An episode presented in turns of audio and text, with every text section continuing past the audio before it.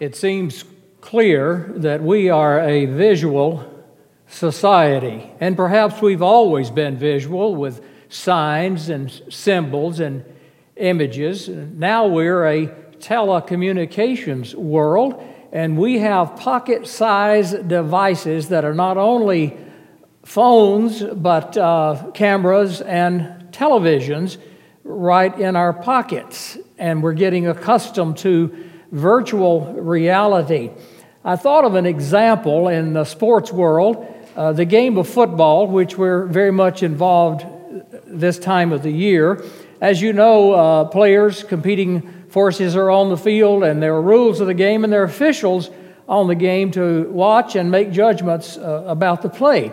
And we have video instant replay to confirm whether the officials got the call right or not. And these officials have to make a split second decision, or we call them judgment calls on, on many plays. But never fear, we have the video confirmation. And so there's time to see whether the receiver got both feet down before going out of bounds or uh, the knee touched before the player crossed the goal line with the ball.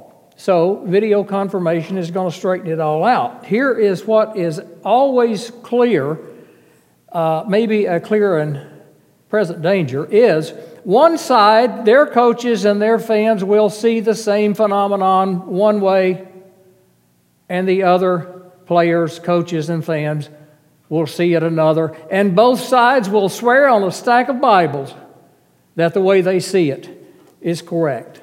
Now, it's supposed to be indisputable evidence for the official to overturn the call that was made on the field. And sometimes uh, they do, and most of the time it's deemed that the official got it right in a split second. Indisputable evidence, but we all know that as viewers we can see the same play over and over and over from multiple camera angles, close up, far away, full speed, stop action, slow motion, and still not be absolutely certain what the truth is. And the announcers will often say, it seems such and such. Our story today has a lot to do with seeing. It has to do with not just optical seeing, but a kind of in depth seeing that has to do with a wide angle view of faith, perspective, context, hope, promise. It has to do with an old priest who had these capacities to see in a particular moment something much deeper. And we often use the phrase to confirm such kind of seeing beauty is in the eye of the beholder. We've celebrated now the birthday of Jesus, the day of the Nativity, and we go forward to the time that he was eight days old, a newborn. And his mother and father, beloved Mary and Joseph, who were so devout in their faith, they lived the promise, they practiced the rituals, they believed, and they wanted to confirm their son into the promise, into the people of the promise. So they journeyed all the way from Nazareth to the holy city of Jerusalem and to the temple to have their firstborn son circumcised into the faith. And there was an older priest, Simeon, his name, and a prophet by the name of Anna. And they were temple people. They truly believed in the promise. The only thing Luke says about Simeon, uh, to me, that's insightful, is that he looked forward to the consolation of Israel. And these loving parents brought the baby Jesus there to Simeon, and Simeon took Jesus into his arms, looked into his face, his eyes, and something struck Simeon, and Simeon exclaimed, This is the one. This child is God's anointed to fulfill the promises of God for the whole world. And he said, My eyes have seen your salvation, O God. Well, Anna and Simeon both were people of the promise. They lived the anticipation, they practiced expectancy, they knew the patterns of God in history, the ways God has acted in the past. They knew the algorithms of God's activity so that they could be ready at any moment to see God breaking in. And it happened for them. The baby Jesus in the arms of Simeon. Well, we could say that Mary and Joseph have now placed the baby Jesus in our arms. What do we see? Who do we see? Why does it matter? We have to acknowledge that our human seeing is not perfect, nor is it necessarily objective. Our human seeing is very conditioned by our humanity, our context, our life experience, our history, our assumptions, our convictions, even our prejudices, have to do with the way we see. One latter 20th century philosopher has said, We don't see things as they are, we see things as we are. And another philosopher has said, Reality ain't what it used to be. Seeing is more than optics. And our lesson today brings that into focus for us. And Simeon and Anna perhaps can coach us in how to see that's more than optics. How to see through the eyes of faith, the heart of faith. And for God's sake, folks, we need help in how to see. We have experienced a year, 2020, across the world and in our country that's been like no other in recent decades. We have experienced a lot of darkness in this world. We've seen a lot of negativity, a lot of cynicism, the dark side. We've seen fear and suspicion and mistrust and cynicism. We've observed paranoia. We've seen what conspiracy theories can do in such a negative way. And strange as it seems, uh, America's vision seems to be not 2020, but 50 50.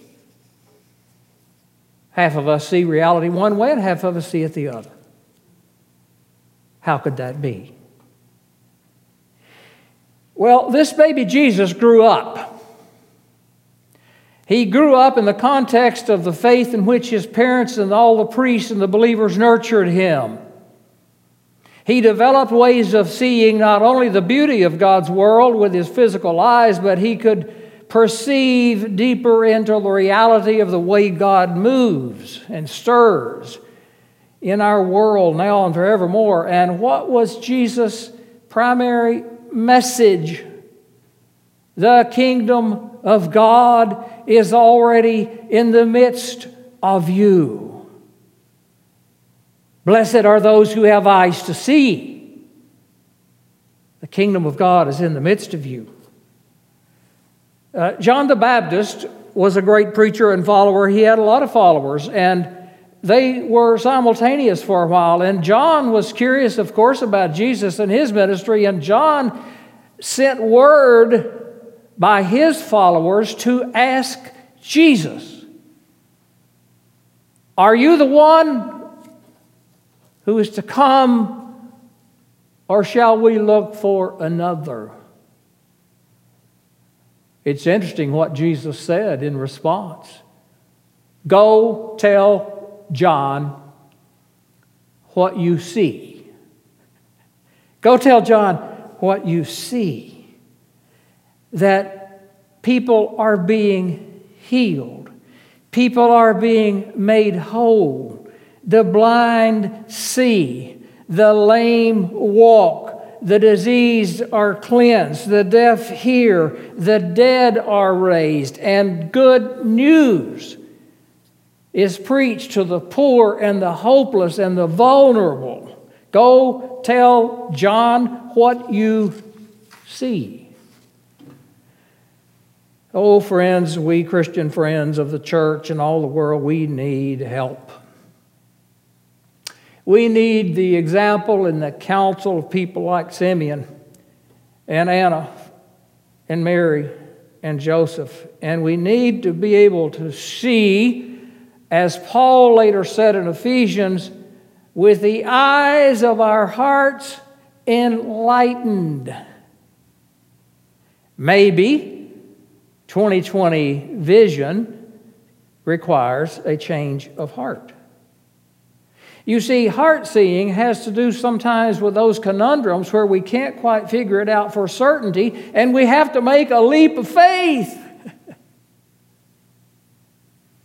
to make a judgment call that has a lot of life consequences. We've been conditioned to say that seeing is believing, but I think the scriptures and I think Jesus and Anna and Simeon might want us to say, believing is seeing. Believing as seeing has to do with the heart, has to do with the soul, with our orientation in time and space. It has to do with living a promise. It has to do with looking forward, leaning forward, future orientation, seeing the future as a gift and as a blessing, expectant living, open, faithful, trusting, patient, waiting, and ready when those moments take place so that we can be observant people, attentive people, and we can see the signs of God. Someone has said, Where love is, there is God. Oh, how true. Do we see it? Love is everywhere, all the time, on the move. Love has a trajectory. And sometimes we say love wins. For those of us who have eyes to see, because God is showering us every day with goodness, blessing, peace, shalom, health, well being. God is giving love, forgiveness, reconciliation, mercy, compassion, justice, belonging, belief. It's a kind of God shaped way of seeing. And our eyes need that kind of training and honing. I've had uh, dark moments in my life, as we all have, and I'll tell you a quick story. It was about 20 years ago during the Christmas season. And for a variety of reasons, I'd gotten myself in a very low and dark place.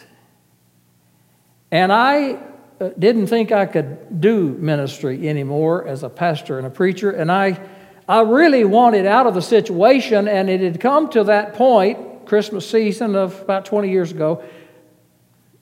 I decided I was going to get out. And I started making a plan. I even shared it with my family. Come the new year, I was going to start executing the plan. Now, lessons and carols service with the candles. I happened to be seated on the front row where the choir would process in and out. And during the closing of that service, the choir was processing by me with candles lighted, illumining their faces. They were singing. They were singing. Silent night, Holy Night, Son of God, love's pure light, radiant beams from thy holy face with the dawn of redeeming grace. Jesus, Lord, at thy birth.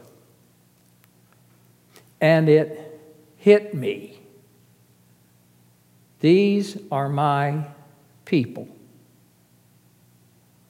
I have a lot of history with these people. I cannot leave them. And I made a turn to a different future. This year has been hard. It's been filled with darkness and death and grief and turmoil and confusion, and it seems truth has been up for grabs.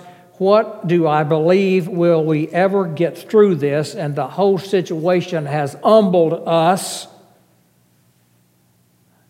to cry out to God for help, to be able to understand and to see what's happening and what is real and what is true. And maybe we do what the scriptures have always said this will be a sign for you. You will find a babe lying in a manger in Bethlehem of Judea. And there we can begin to see something like my eyes have seen your salvation. And then Anna, oh, Anna was there too. She lived her life day and night in prayer in the temple. She saw it. She saw the promise that she had anticipated and expected. She was ready. And Anna became a preacher. On the spot, she became an evangelist for Jesus because her eyes had seen God's salvation. Amen.